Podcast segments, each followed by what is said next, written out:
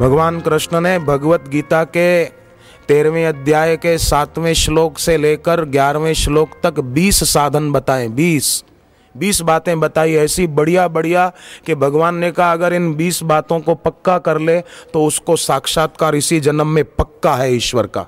ये ईश्वर ने कहा है, खुद आप भगवत गीता में देखिए। तेरहवा अध्याय, सातवां श्लोक, आठवां, नौवां, दसवां, ग्यारहवां। सातवें श्लोक से लेकर ग्यारहवें श्लोक तक भगवान श्री कृष्ण ने बीस साधन बनाए, बीस बीस बीस सूत्री साधना। श्री कृष्ण भगवान की बताई हुई। बहुत सरल सरल है। एक साधन भगवान ने बताया, पहला तेरहवें अध्याय के सातवें श्लोक में जिसको इसी जन्म में परमात्मा साक्षात्कार करना है, उसके लिए, बाकी के लोगों के लिए नहीं। जिनके लिए पैसा पैसा मेरा, परमेश्वर, पत्नी मेरी, गुरु, बच्चे मेरे, शालीग्राम पूजा किसकी करूँ, उनके लिए ये बीस साधन नहीं है। जिनको इसी जन्म में, जिन भाइयों को, बहनों को, बुज़ुर्गों को ईश्वर साक्षात्कार करना है, उनके लिए भगवान ने ये बीस साधन बताए हैं। और भगवान वही बात बताते हैं जो हम कर सकते हैं। जो हम नहीं कर सकते भगवान बताएँगे क्यों? आप छोटे बच्चे को बोलोगे, सौ किलो की शक्कर की बोरी उठाकर अंदर रख के आ जा। नहीं, क्योंकि जानते हैं कि बच्चा है, नहीं उठा पाएगा। ऐसे ही भगवान जानते हैं कि ये जो साधन नहीं कर पाए, वो मैं क्यों बताऊँ? तो भगवान ने वही बातें बताई है, वो उपाय बताए जो हम कर सकते हैं।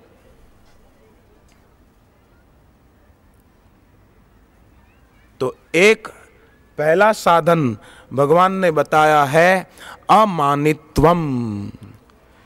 अमानित्वम का एक अर्थ तो ये होता है कि अपने को ये शरीर न माने। एक अर्थ ये होगा।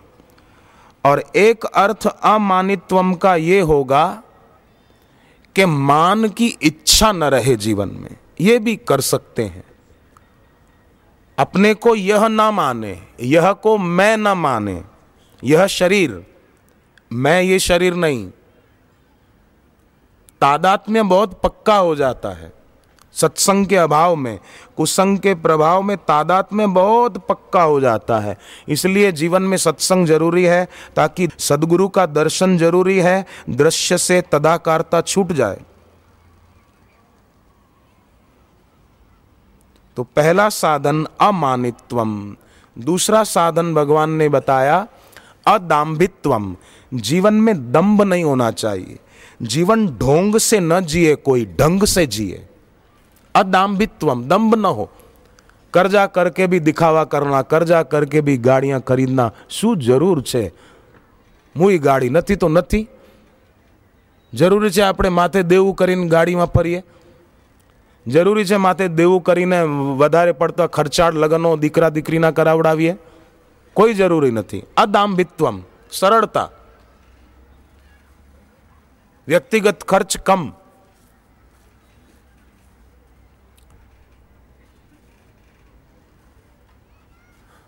तीसरा साधन बताया भगवान ने अहिंसा घर में मारकर भी हिंसा की जाती है थप्पड़ मार दी किसी को वाणी से भी हिंसा होती है अपशब्द कह दिए किसी को। भगवान ने तीसरा साधन बताया तत्व बोध के लिए अहिंसा।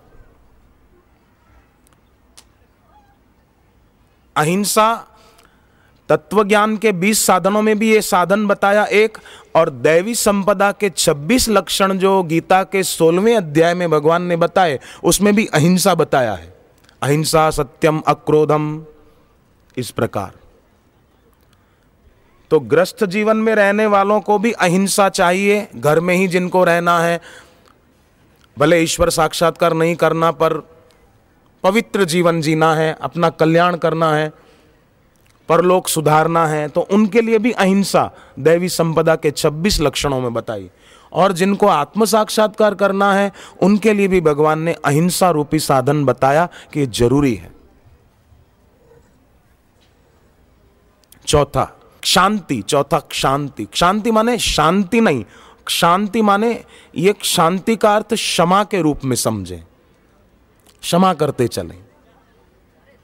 घर में किसी से भूल हो गई, कोई बात नहीं, क्षमा कर दो। होती रहती है गलती, क्या हो गया इसमें?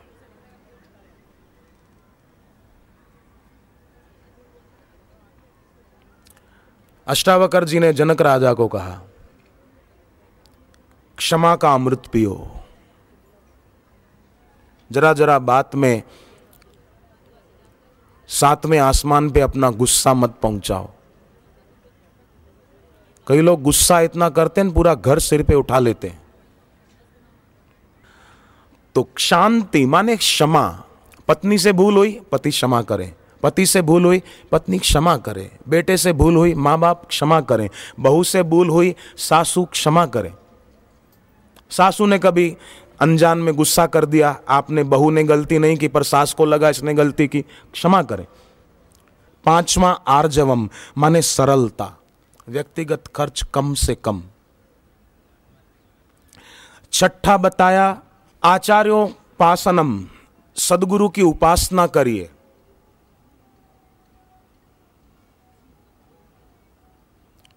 उनके चरणों में अपनी प्रीति भक्ति बढ़ाइए। सातवां साधन भगवान बताते हैं शौचम। शौचम माना शुद्धि।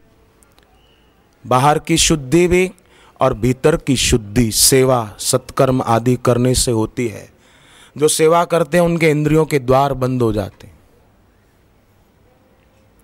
उनकी इंद्रियाँ अंतर्मुखता के पक्ष में अपना मत दे देती हैं। शौचम। आठवां आत्मनिग्रह।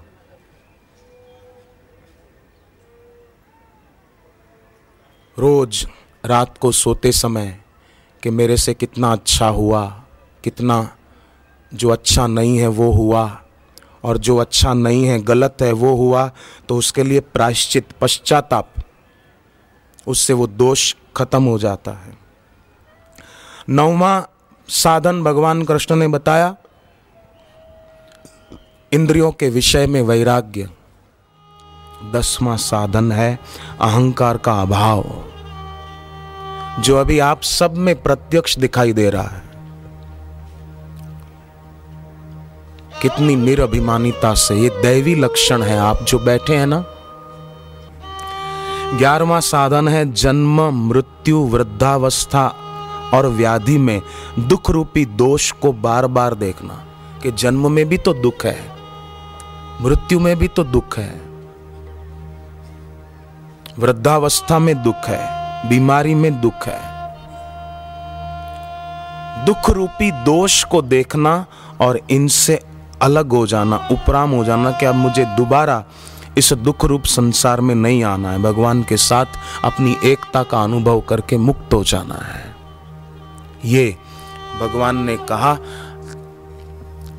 ईश्वर साक्षात्कार के लिए ग्यारहवा साधन है। भगवत गीता में आप पढ़ के देखना।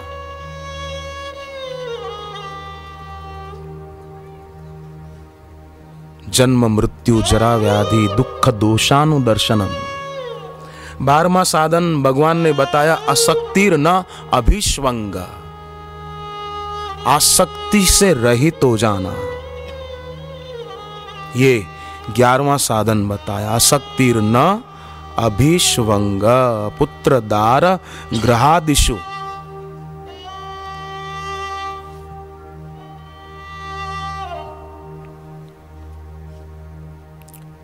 लोग बोलते हैं, आसक्ति छूटती नहीं है, किसी में हो जाती है तो।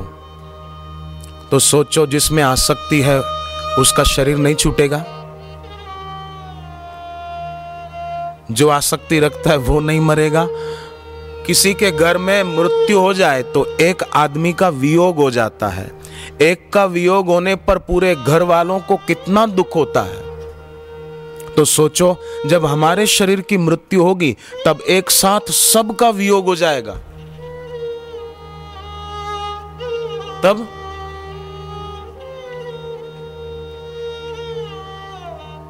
इसलिए सावधान, भगवान बारहवां साधन बताते हैं आसक्ति से रहित होना।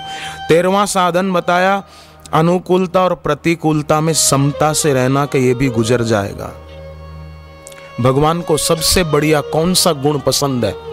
समता का। श्री कृष्ण को पसंद सबसे ज़्यादा। और घर में रहने वाले सब, भगवान कृष्ण को जो पसंद है वो कर सकते हैं। क्योंकि घर में कई बार होता है अपने मन के प्रतिकूल।